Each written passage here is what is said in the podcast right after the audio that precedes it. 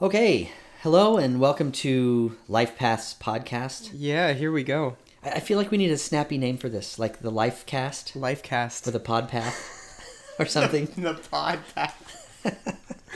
it sounds like a, a a bean or a pea if you say it the like Pod that. Path. Yeah, yeah, yeah probably yeah. not. So, all right, so the Life Path podcast. So, Keith, tell us what we're going Yeah. to be experiencing for the next few weeks here. So uh, this is Keith and Dwayne's here today too, and uh, each time we do this, uh, we're hoping to have at least two voices in these conversations.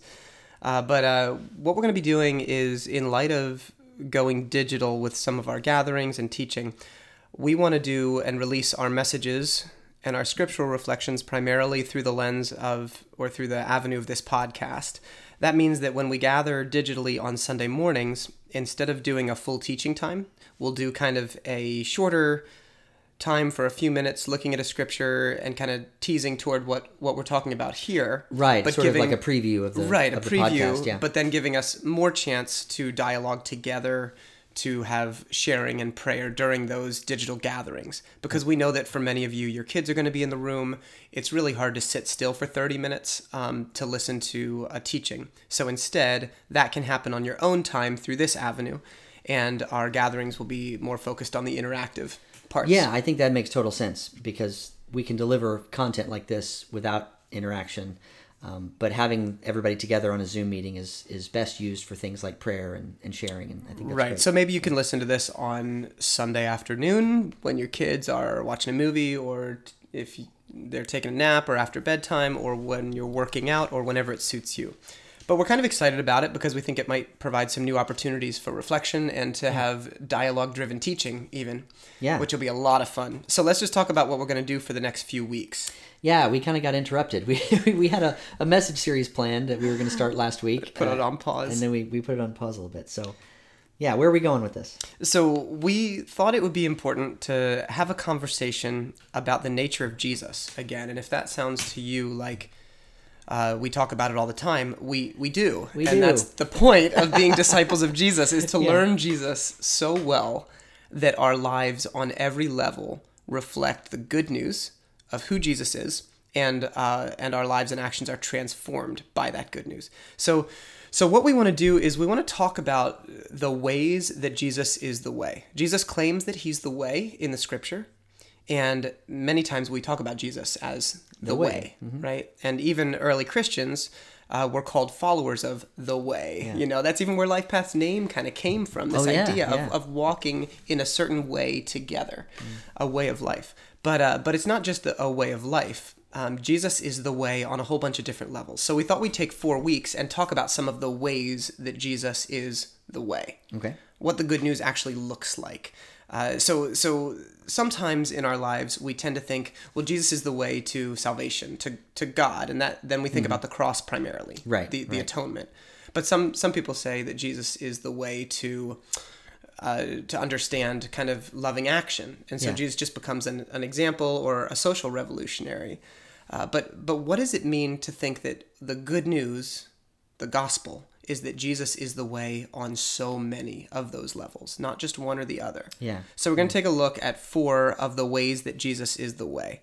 Uh, we want to look at how Jesus is the way that we overcome the power of sin, what we often talk about as the atonement, or what happens with Jesus on the cross, and, and how being saved from our, our sin and death is a part of that. We're going to talk about how Jesus is the way that we experience God's love in its fullness.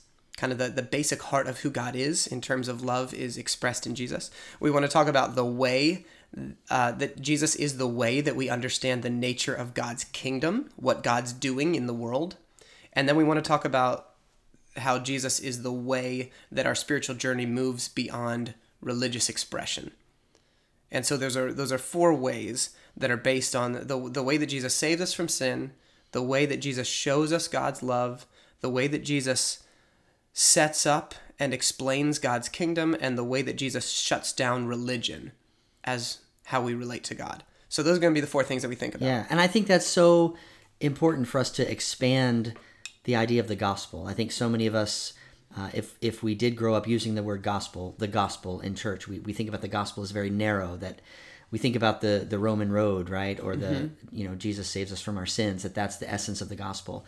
Uh, but as you mentioned to me just a few minutes ago before we started, Jesus tells his followers to go share the good news before Yeah, he dies. Before he dies, well before mind- Paul wrote Romans, mind-blowing, right? right? To some Yeah, of us yeah. who grew up in in certain more fundamentalist views, where the primary character of, of who. Jesus was was atonement for sin. Yeah. by his death. Yeah. and so all of our songs are about Jesus' death. But wait, hold on. What what was the good news before Jesus died for our sins? Right, right. And and how does all of this work together? And there was so much good news happening.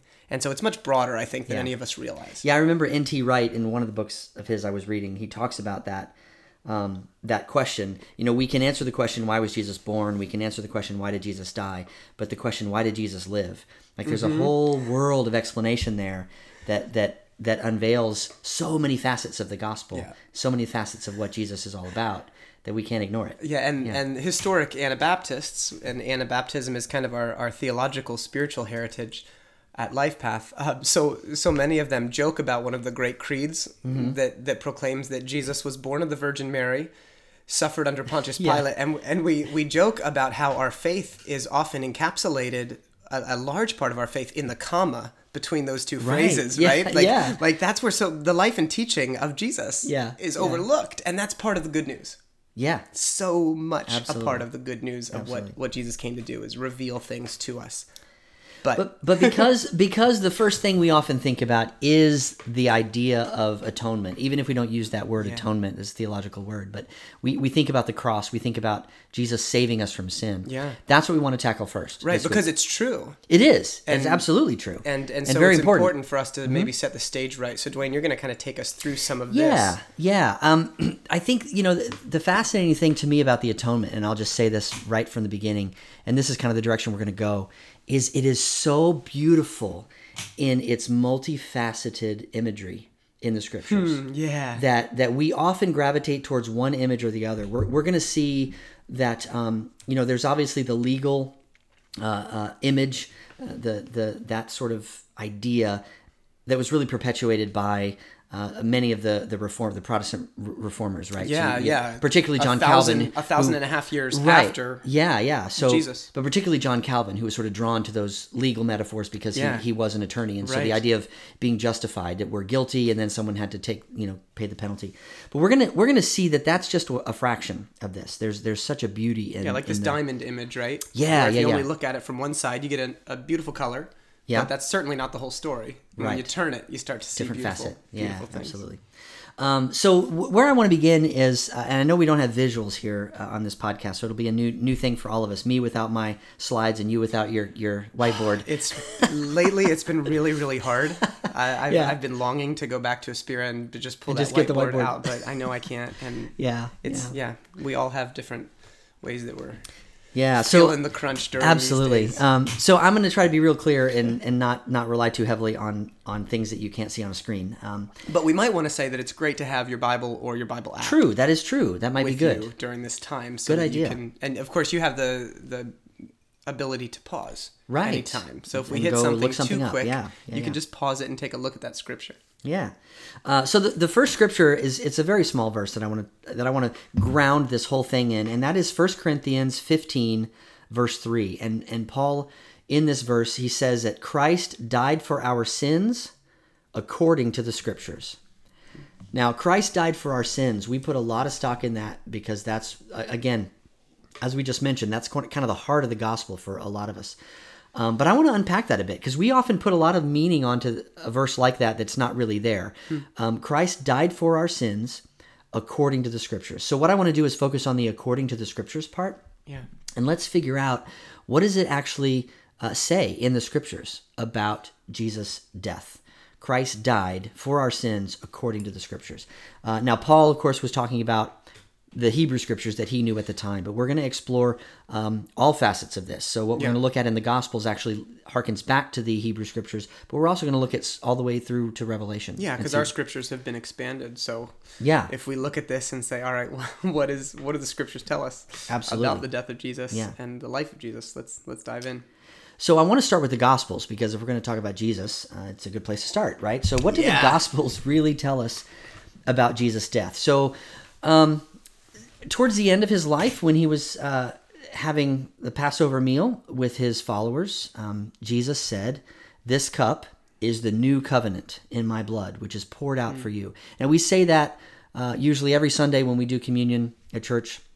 This is the new covenant, uh, an agreement between God and man sealed in my blood. So this is what Jesus says to his followers.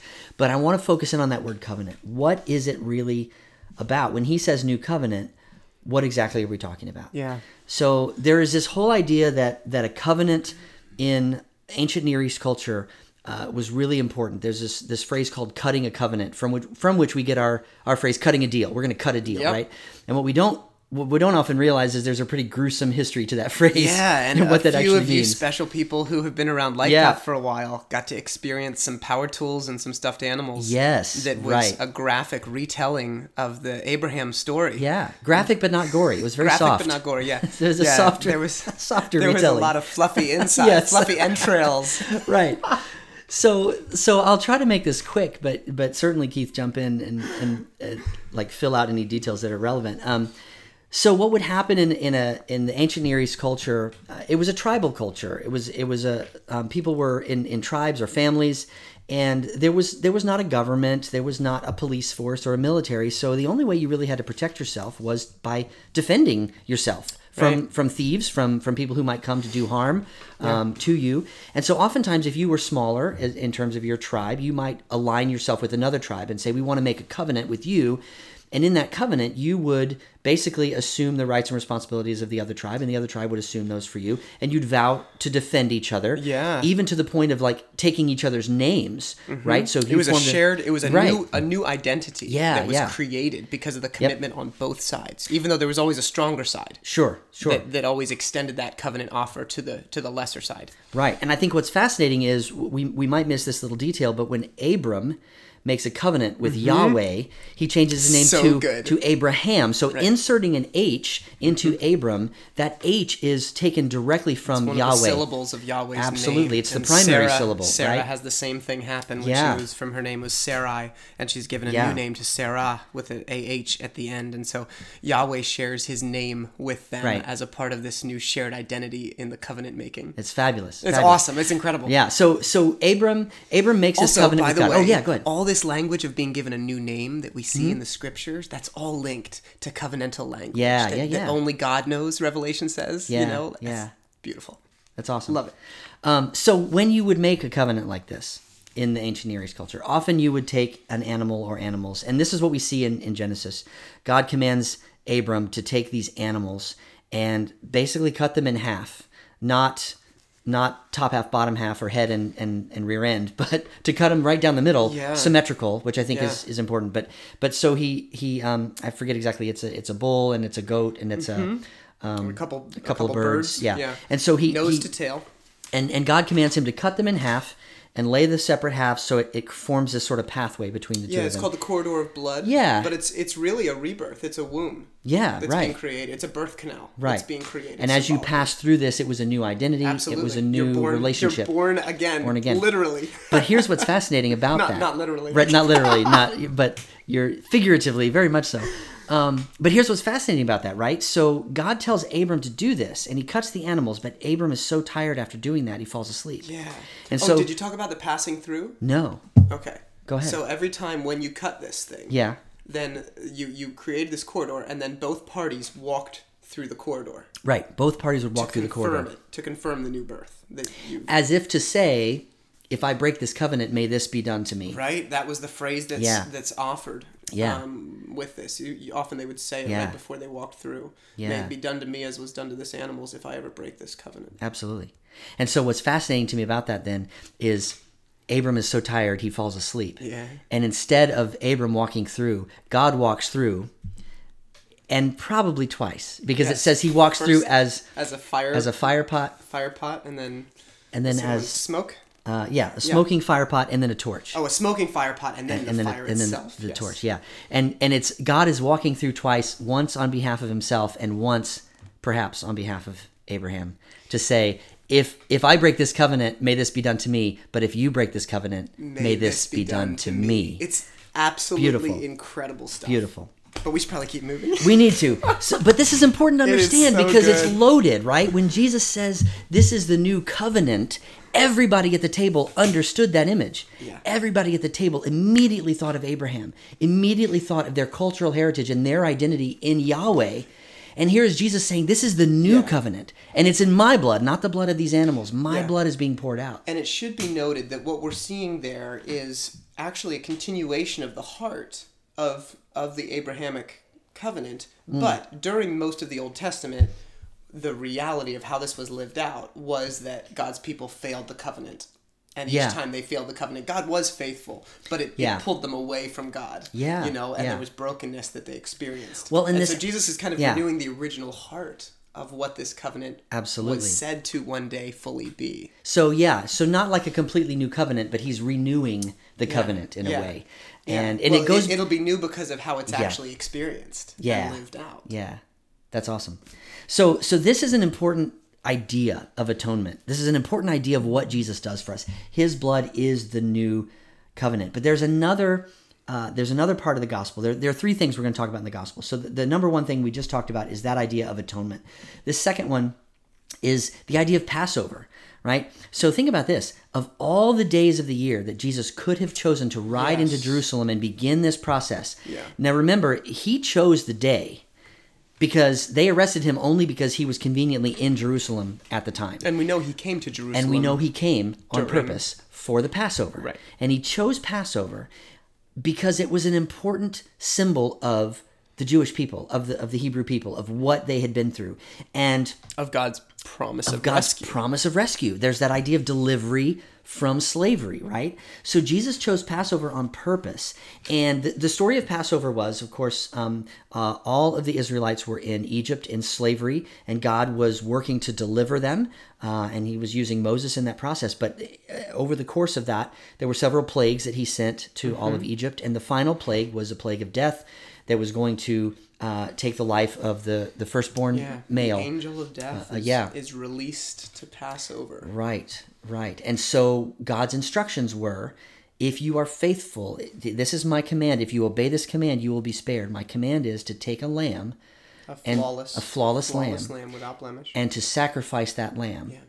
And what's fascinating is that they were supposed to then consume the lamb. They were supposed Mm-hmm. to eat it and use it all, not to waste it. Right? It wasn't just an offering. It was actually it was actually meaningful. Were supposed to fill their bellies before this long journey. Right? But the point here is and that then take the and then and uh, sorry, yeah, of course, and then take the blood and paint that across uh, the doorpost, right? so the and blood then would the, be a symbol. the blood would be a symbol, and and the angel of death would pass over. So so A symbol of God proclaiming their innocence. Yeah. Of God acknowledging their innocence. yeah, Even though they weren't fully innocent. even though they weren't fully innocent, but they were in slavery, But God undeservedly so. cry for mercy. Yes, and delivering them from slavery, right? So so so this is this is the idea that that when we see Jesus moving in to Jerusalem, going into Jerusalem for the Passover, and we also see uh, you know this idea of, of him being the Passover lamb, the, the lamb that, that is offered, that is symbolic of being delivered from slavery.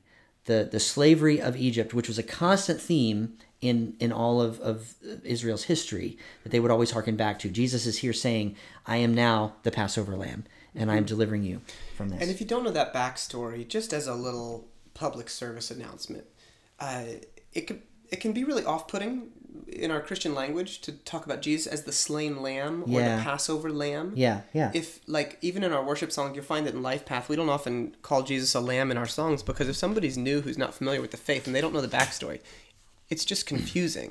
Yeah. Like he's he's a lamb because of the Jewish understanding right, of the sacrificial system and the Passover. right. And so it's just really important that we are sensitive about that, you know? Yeah, we need to explain these things Yeah, so that they yeah. have meaning and Yeah. so that our understanding of Jesus isn't just this weird, bloody, morbid thing. Yeah. And you know, I think all of us are guilty of that at some point Sure. because if we've been in the church for a long time, a phrase like the Lamb of God is so common it just rolls off the tongue and we And don't always remember beautiful it's it is when we understand it right. but we don't always Yeah. think to explain it or sometimes we say it and don't even understand it ourselves. Yeah. And speaking of that, this is the third image, right? So the first image in the gospels that I talked about was the idea of a new covenant. Mm-hmm. The second image was the idea of the Passover lamb of, of Jesus delivering us from from slavery. um, presumably slavery to sin. Uh, but then the third one here is in John chapter 1, uh, John the Baptist proclaims, he says, Look, the Lamb of God who takes away Hmm. the sins of the world. Yeah, and there's never been a Lamb of God before. No, there there's was been just the lambs of- sacrificial of, the lamb. people.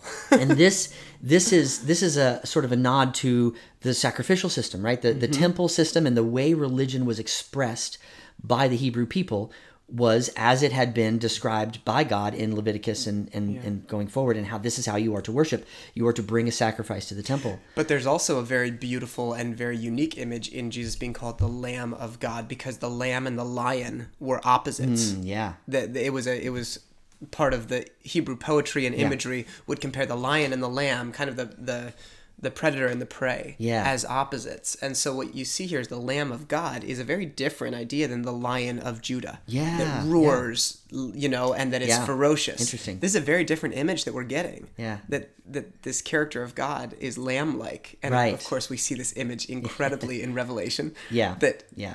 I will refer anybody that hasn't heard our series on Revelation a couple Yes, of months ago because that was a blast. Yeah, yeah. But there's just beautiful. There's again multifaceted images, Right, even right. as Jesus being the Lamb. Yeah.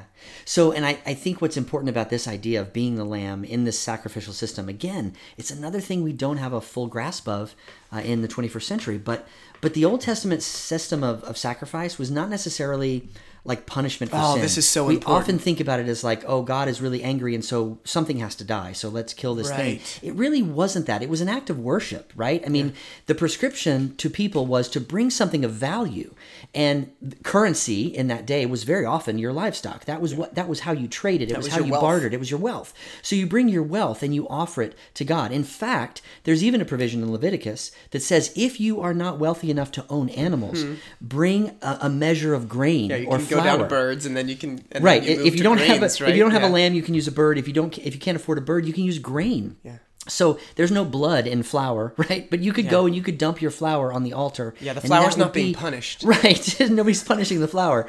Um, Bad flour. Bad flour.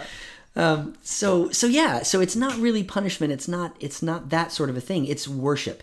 And, what it is, yeah, There ahead. is. Uh, we should probably say before anybody gets too upset. There is. There is punishment language. Yes. But it's. But the the imagery. Do you? I'm not sure if you're planning on talking about the wages of sin being death. No, no. Because there's okay. There. You know these these phrases in the scriptures. Yeah. There is an understanding that as we move ourselves away from God, we experience the penalty Yeah. of being removed from God. Right. Natural ultimate- consequences, right? na- Yeah. And, and ultimate removal Yeah. is death, right? All ultimate separation between people, between people Yeah. and God is is death. Yeah. So so sin will always naturally lead us toward death. So there is a penalty for the reality of being people who choose to move away from God. Yeah. But it's not God penalizing. It's the natural experience of the further and further we move away, we can't relate to God in the same way anymore. Yeah, Until we choose to come back or receive God's pursuit of us. Yeah. So that's just a little Well, and, and one of the things I just thought of, this may or may not make sense, but I was just thinking about as as an act of worship, sacrifice was an act of worship, right? Mm-hmm. Um, in the same way that taking communion is an act of worship for us. So saying that sacrifice is about punishment is kind of like saying that communion is about hunger and thirst. It's not really, right? It's just Hmm. Yeah. it's it's something we do that is a reminder of the covenantal Yeah. relationship that Israel had with God. And so when they would bring their Yeah. their sacrifice to the altar, it was them saying, "We recognize this covenant that you made with Abraham and the nature of breaking that covenant, which is which is separation." Our, need for God yeah. being like our natural desire and need for food and Yeah. drink, right? Just the same yeah. as our need for God's forgiveness matching matching up in Yeah. this symbolic way that we know that that we move away from God Yeah. by nature. Yeah, Right? So we know that we need something that, that we're moving toward death, towards separation. Yeah. If we're not available to God. And so there's there's this so yeah, there's this element of both and, Mm-hmm. but we totally miss the right emphasis. Yeah. And yeah. and we end up with a, a God who like Hulk, like has like smash something, Yeah, sma- right? must um, smash. Yeah, yeah, right, and right. that's just not the the character the of image, God that we are that we receive from Jesus. Right, and if most- we believe that Jesus is Sure. the full representation Right. of the character of Like the Father, says, yeah, and like yeah. Jesus says, "Oh, "If you've seen me, you've seen the. Father." Yeah. So Yeah. yeah, we don't want to create a split personality of Right. God, which we'll talk about in a minute. Right. Yeah, and I think that that's that's the thing. So so to me, looking at the Gospels, um, of course, it's important to understand the history of the Hebrew people and what all these images meant. But there were three very distinct images we just talked about. Number one, Jesus is the new covenant. And that is a very distinct image of what his what he has done and what his atonement means for us. The new covenant of Abraham.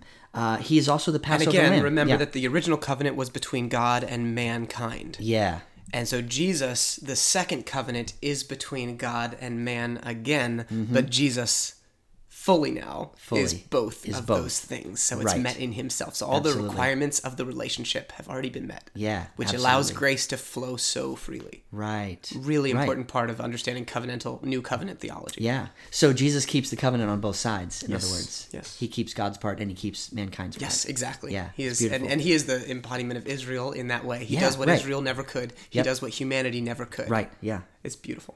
Yeah, so he's the new covenant. Uh, he is the Passover lamb, and and providing that that symbol of obedience. Again, mankind being obedient, finally, fully being obedient to, to God's commands, and being the lamb itself that provides us that that rescue from slavery. Yeah, and Jesus taking that role, of course, matching up with what you're going to say in a minute, Jesus taking that role Yeah. provides an understanding that we don't need to continue to perpetuate this anymore. Yeah. Which I'll talk about when we talk about Jesus right ending, because ending religion. right in a few weeks we're going to talk about Yeah. that yeah absolutely and that's awesome so uh, so jesus fulfills the covenant jesus is the passover lamb and finally jesus is the atoning sacrifice kind of dismantling that sacrificial system once and for all. And those three images in the gospels are are there. Uh, like we're not making this up. It's it's right there and they're they're they're diverse. They're different each unique in their own way This is how the beautiful. early church and how Israel Yes. understood Jesus as well, and that's really important that we understand this not not based on the last 300 years of yeah, our own it's- emphasis, It's but it's not a mathematical formula. You know, Jesus plus cross equals salvation. I mean, there, Yes, there right. there's so many facets to this, like we talked about earlier. good. So let's move on then to, to Acts. So we talked about the Gospels. Now, in Acts, what I am most fascinated by in the book of Acts is that the people who spent the most time with Jesus, they were closest to him, understood his message. We we think by the time he actually rose from the dead, they finally got it, and we're like, okay, we're going to go out and we're going to preach this gospel. Yeah, we, we preach assume they message. had conversations that weren't recorded, which drives us cra- drives I- me yeah, crazy. right. Wish you knew what they were, Yeah, what, how they sorted all this John. out. Yeah, you couldn't write more. you say I could write so much more. Well, why didn't you? Yeah. um, and so when we look at the book of Acts, I think what's fascinating to me is, like, particularly in the earliest presentations of the gospel, in Acts chapter 2, in Acts chapter 5, and in Acts chapter 10, uh, Peter, uh, Peter in, in chapter 2 and chapter 10, and then in, in chapter 5, it's, um, I forget who it is, it's somebody else. Is it Philip? Maybe it's Philip. Um, but anyway, so preaching this idea of the, the earliest gospel message, and I'll read to you Acts chapter two, verse thirty-six and thirty-eight. Here's what here's what Peter says. He says, "God has made this Jesus, whom you crucified, to be both Lord and Messiah. Each of you must repent of your sins and turn to God and be baptized in the name of Jesus Christ for the forgiveness of your sins. Then you will receive the gift of the Holy Spirit." Now, again, that shouldn't be too formulaic, but if it was going to be formulaic, there's a big thing that's missing here. Nobody talks about how the blood of Jesus and his sacrifice is what washed us clean and made us not guilty anymore. That's not the, the earliest understandings of, of the, the disciples in Acts. It was simply this God did something here. Yeah. God made Jesus Lord and Messiah. You also did something People here. couldn't handle you, it. you killed him. You crucified him. This new And- message of God was Yeah. not welcome. Yeah. And so people rejected God. Right. And so then the call to action from these earliest disciples was in all three of these cases Acts chapter 2, chapter 5, and chapter 10. The call to action is always repent, change your way of life, change your way of thinking, move away from that direction and move towards Jesus, and then you will receive forgiveness and you'll receive the gift of the Holy Spirit. That's the idea. So it's fascinating to me that the earliest understanding didn't really include any sort of like uh, guilt language or uh, penalty language or any sort of justification language. That comes later uh, in some of Paul's writings that we look at, uh, and especially, especially as interpreted by, by, as I said earlier, John Calvin and some of the reformers. Yeah. I think those were all Peter, actually. All Peter. Okay, Yeah, Acts yeah. five is also Peter. Okay, great. Um, so yeah, so I think those are, those are really really important ideas that the earliest earliest presentations of the gospel were. Yes, this is transformational. This changes life. This absolutely uh, forgives us of our sins. Yeah. But it it didn't quite include all the the pieces that we think it would. The reason it forgives us from of our sins is because of what God yeah, it was the combo. It's Yeah. not just the death; it was the Yeah. resurrection that God beats Let's talk about sin for a minute. of sin. Like, Yeah. Let's talk about sin, Yeah. right? Because when we say that forgives us of our sins, we think, well, all the little moral failures of my life. Oh, I lied yesterday. Oh, I Mm-hmm. lost my temper earlier this afternoon. Whatever. You know, we think about, oh, those are sins, and I need to be forgiven for those. Mm-hmm. In in the context of this story of Israel, the sin of the nation of Israel was turning away from It Yahweh. it It was, their turning away from God. To keep the covenant Right. of relationship. Right. And now that manifests itself in all these smaller ways, right? Absolutely. Yeah. But, Absolutely. But you, yes, absolutely. This was about covenant keeping. Yeah. And Israel's inability to represent God well in the world. Yeah. And I think it's challenging because those of us who who focus on trying to follow Jesus and sometimes we're tempted to get caught up in in the sin counting, right? Yeah, Well, uh, I need to be forgiven of these sins. So I need to stop sinning. Yeah, But Dallas Willard has Yeah. Mm-hmm. the classic phrase, "the gospel of sin management." Right. Which which says which, such a small gospel, He says yeah. that's that's the entire understanding of some people's Yeah. purpose. Yeah. And yet Jesus sends his disciples out to go and do something. Yeah. And preach the good news, and Right. the good news is that God has come. So it's possible then for be, because of the action of Jesus, it's possible for me to have been forgiven of sin once and for all.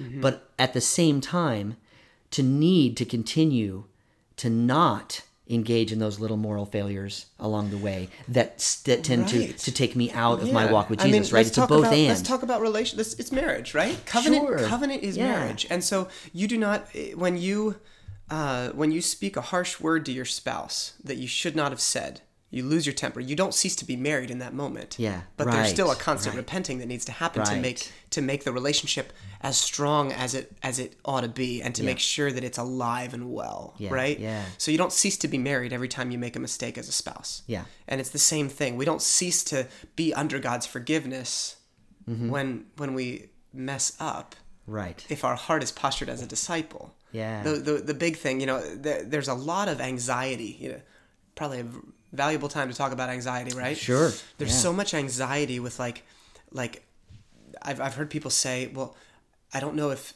if my parent or this had asked forgiveness like enough before he died. I know at one point he did, but like Mm-hmm. Yeah. you know, and oh boy, we we just need to be really careful that we don't go down this path of turning the love and the forgiveness of God into a formula. Right. Absolutely. You know, we are we are adopted as children. Yeah. And yes, part of the ongoing relationship with our Lord is is openness and honesty and repentance and turning and saying, "Ah, I blew it again." But but this is not the ultimate like God is the actor. Yeah. God is the primary actor in all of this, not us. Right. And so, which is why it's also so important that what are the actions of God that we see In in, the book of Acts? Yeah. The action of God is that God Yes. raises Jesus. Yeah. That's the action of God, not that God does something to Jesus. Right. You've got to, you, you are taking certain um, scriptures and you're pulling them often out of context and, Yeah. and keeping them alone and not looking at the entire witness of the New Testament and the Bible Yeah. and how the early church saw Jesus. Yeah. If you think that the primary understanding is that God had to kill Jesus. Yeah. Jesus, did he have to die? Yes, I do believe the answer is yes, but the way that we understand that maybe Yeah. maybe for another time another talk. Right. But it's not because God just had to kill something because God made rules that God couldn't break. Right. Jesus forgives people of sins Yeah. before he dies while he's in his earthly ministry. God has the authority and the power to forgive right. whenever God wants. And so that that kind of leads us to to some of the writings of Paul. Now there are it is a little disclaimer. There are a ton of images that Paul uses. Oh, for yes. this, this idea, and I'm not going to talk about all of them, but I want to focus in on one in particular in 2 Corinthians chapter five. Oh yeah, this is a Verse core 19, one for our understanding. that that Paul is talking about this idea of how reconciliation happened through Christ. And here's what he says, 2 Corinthians 5:19.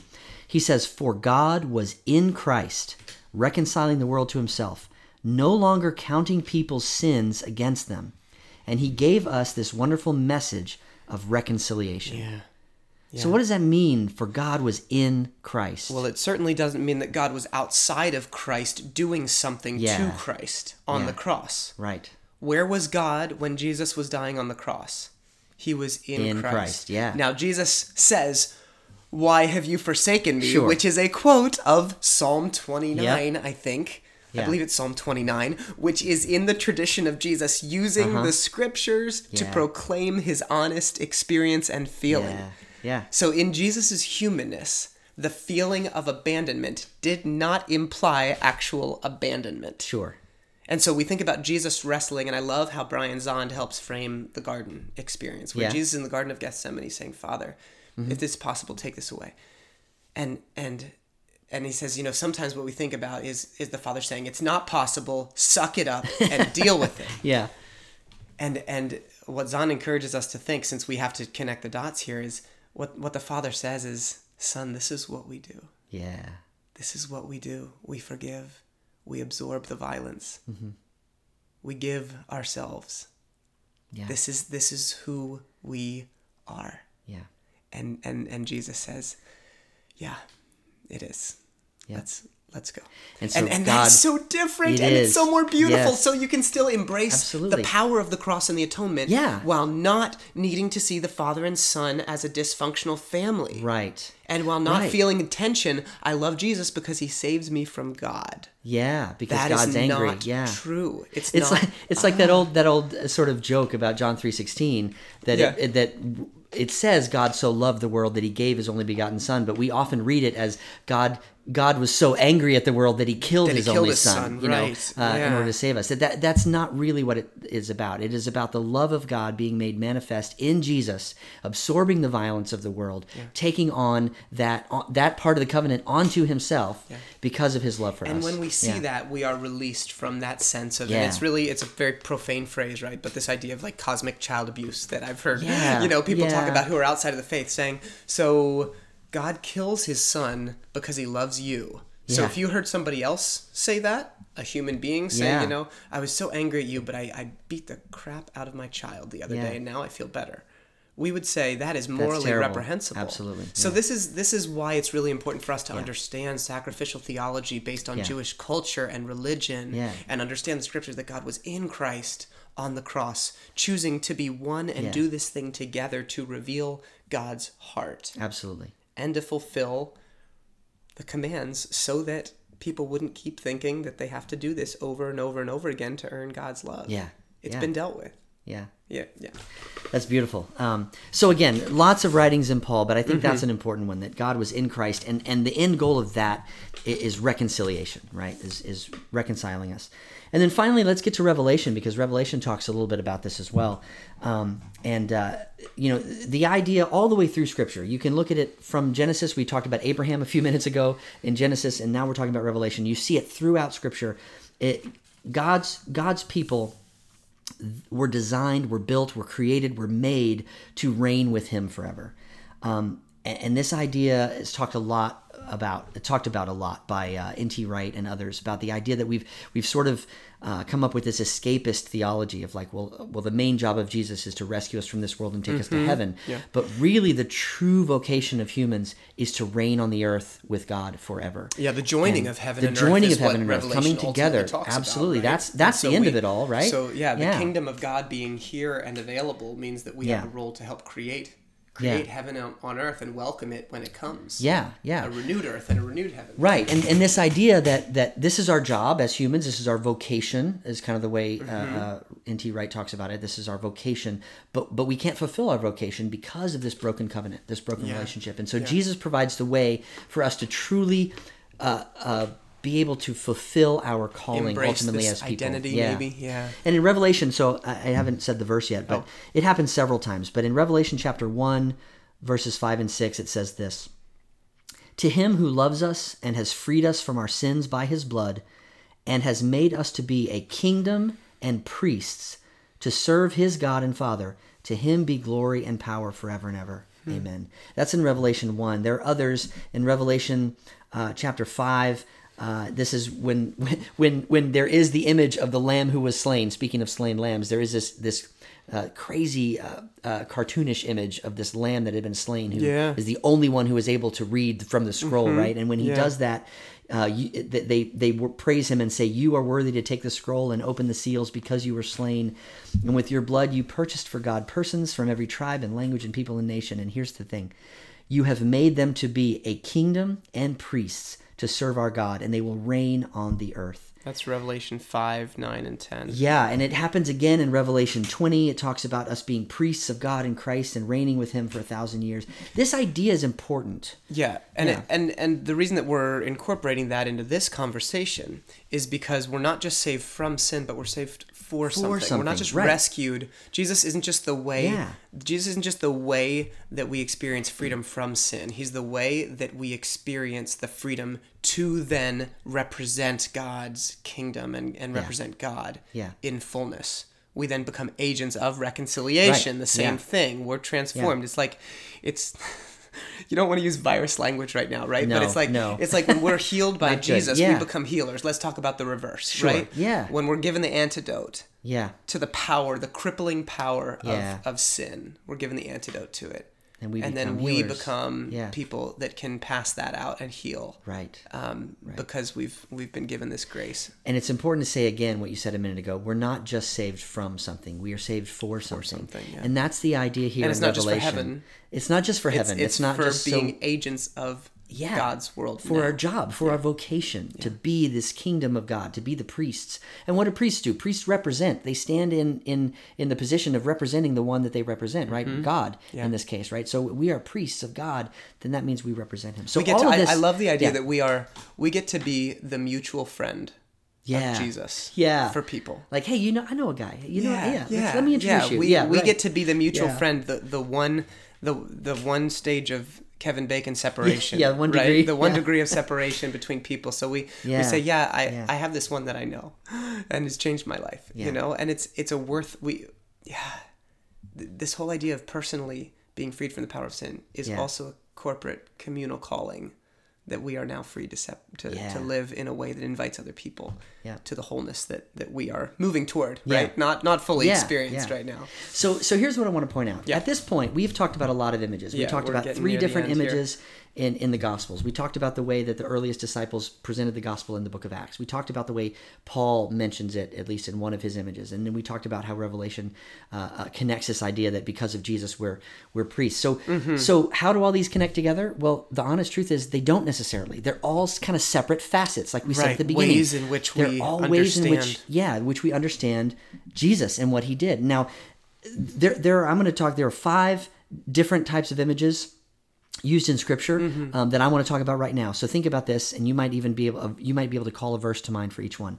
Um, the sacrifice of Jesus, Jesus' work on the cross, his atoning work, is described in Scripture as worship. Anytime the word sacrifice is used in Scripture, that Jesus was our atoning sacrifice, that's a worship language. Mm-hmm. That's a worship image. Uh, we use images of commerce. You hear you hear the word purchased. You hear the word uh, redeemed. Mm-hmm. Yeah.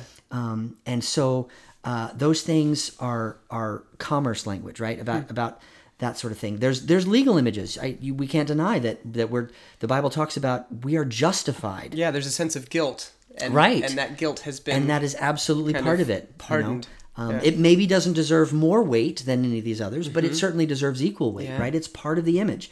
Um, there's relationship imagery, which talks about our reconciliation. We looked at a verse where, where Paul said that. Yeah. And then there's there's also battle imagery. As much as we mm-hmm. don't like that, that was a, an image of the day where we talk about the victory. Jesus gives us victory Yeah. over the enemies that are sin and death, right? Mm-hmm. So all of these different images, to me, it just reinforces the idea that this is a beautiful magical mysterious and i don't mean magical but i mean it, it is it is mysterious it's a mysterious process Yeah. um, that we cannot fully grasp because Yeah. we are not god Which is really important that we say this because we are talking in some ways we're talking about understanding the atonement, but but Yeah. to understand that Jesus died for my sin to to heal me from this does not mean that I understand exactly how it happened Yeah. and have to have that figured out and Yeah. if somebody thinks something different then it's all of a sudden null and void and invalid. right We have to trust Jesus, yeah not our understanding of Jesus. right. Right? And that's a big difference. Sometimes we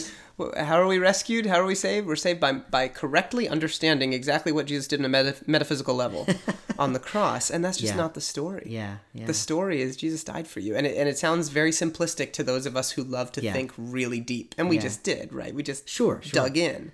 Yeah. But it's it's the fact that i can't rescue myself. Jesus has come to do that Mm-hmm. Yeah. and i trust that. Yeah. And that on some level it, it sets me free even emotionally and mentally Right. to know that Right. that's it's it's beautiful and it's powerful Yeah. so Yeah.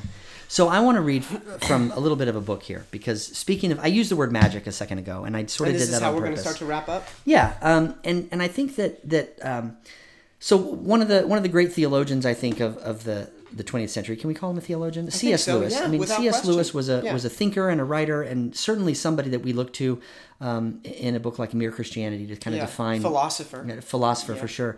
Um, but many of you are really familiar with his children's series, right? The Lion, the Witch, and the Wardrobe being the first book, and then all of the rest, the Chronicles of Narnia.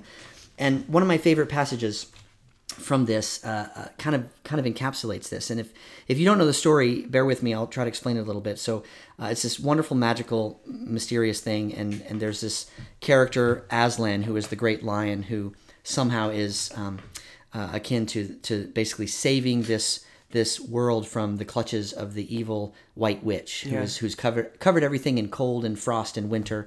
Um, and so these children who are in the story basically what happens is Aslan has died. He has actually been killed by the White Witch. Uh, and so they're very sad and they're trying to figure out what's happening and they're reeling from this, much like the disciples were in the three Yeah. days in between Yep. when Jesus died and, and when he rose again. Uh, and so they had um, so much hope that felt like it was gone how could this have happened and all of a sudden, yeah. So they're wondering how this happens, and so they they go back and they visit the stone table where he had been slain by the White Mm-hmm. Witch, and they visit the stone table and he's not there, and they're very confused, and all of a sudden, uh, they hear his voice, and so they turn around and they and they see him. And this is what happens. Aren't you dead then, dear Aslan? said Lucy. Do I look it? He said. Oh, you're real, you're real, cried Lucy. And both girls flung themselves upon him and covered him with kisses. But what does it all mean? asked Susan when they were somewhat calmer. It means, said Aslan, that though the witch knew the deep magic, there is a magic deeper still which she did not know. Her knowledge goes back only to the dawn of time. But if she could have looked a little further back into the stillness and the darkness before time dawned, she would have read there a different incantation. She would have known that when a willing victim who had committed no treachery was killed in a traitor's stead, the table would crack and death itself would start working backwards.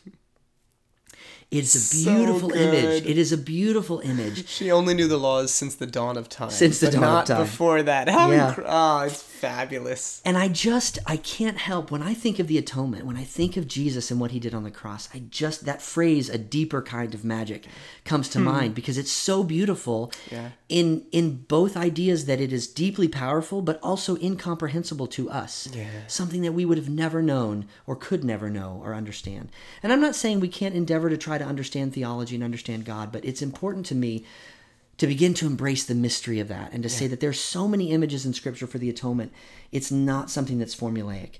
Yeah. we know this and I'll, I'll conclude with this idea. The deeper magic as far as i'm concerned is that in his life jesus was the image bearer of god's kingdom and because of his faithfulness we were made right with god. In his death jesus absorbed all the violence and evil that the world had to offer and in his resurrection, Jesus defeated the powers of darkness and evil and dismantled their greatest weapon, which is death. So, again, because of his life, death, and resurrection, we then can carry out our true vocation as God's image bearers, and we will not be defeated by darkness, evil, and death, but will rise again and reign with him forever. So, that's the beauty to me of, of being set free from sin. yeah Yeah. and and in our meal communities or excuse me or elsewhere as we think about this we talked theology today Sure. but yeah. as we think as about that and, applicable, and yeah. Mm-hmm. take that to the next level that's kind of your job in your own time of reflection uh, but we just want to encourage you that that to, to become aware of what it looks like to Yeah. be freed from corruption and greed and lust and power and hatred and violence and selfishness and all the things that that are missing the mark which is the word for sin missing the mark Yeah. of God's heart and so so what that looks like in real life right things like being people of grace being people who are known like we say every single week Yeah. before we walk out of our gatherings people who are known by love known by love. Yeah. uh, being people of reconciliation, being people who pursue justice and show mercy, being people who who live with a sense of hope. So important right now. Who live with a sense of faith. Yeah. So important right now because Yeah. even death is not to be feared Yeah. in Right. the same way Right. as as it might be otherwise. And so so we encourage you to think, okay, in your life, what does it mean that Jesus has saved us from the power Yeah. of sin? What does it look like? Just take some time to think about that in your own and maybe talk to God about that. It can be incredibly powerful in these times of feeling maybe Mm-hmm. like the walls are kind of getting closer in mm-hmm. around you if you're stuck at home or anything like that. There's just there's there's real power mm. and hope in in reflecting on this. Yeah. What does it mean to be set free from sin? Yeah. It doesn't mean that we won't ever struggle with it anymore.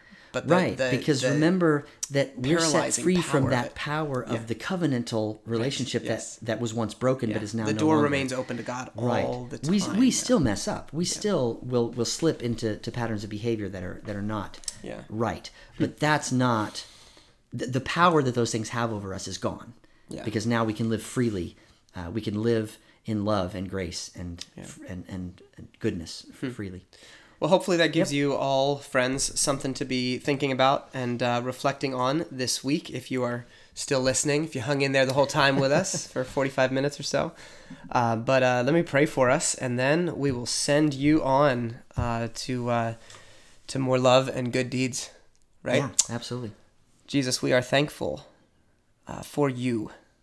We're thankful for your life, your death, your resurrection, and what it means in the world, what it means for us personally. We pray that we would be people who live as if we have been set free from the power of sin, that we have been set free uh, from all the things that, that bind us so that we can run the race with perseverance and with hope and with faith.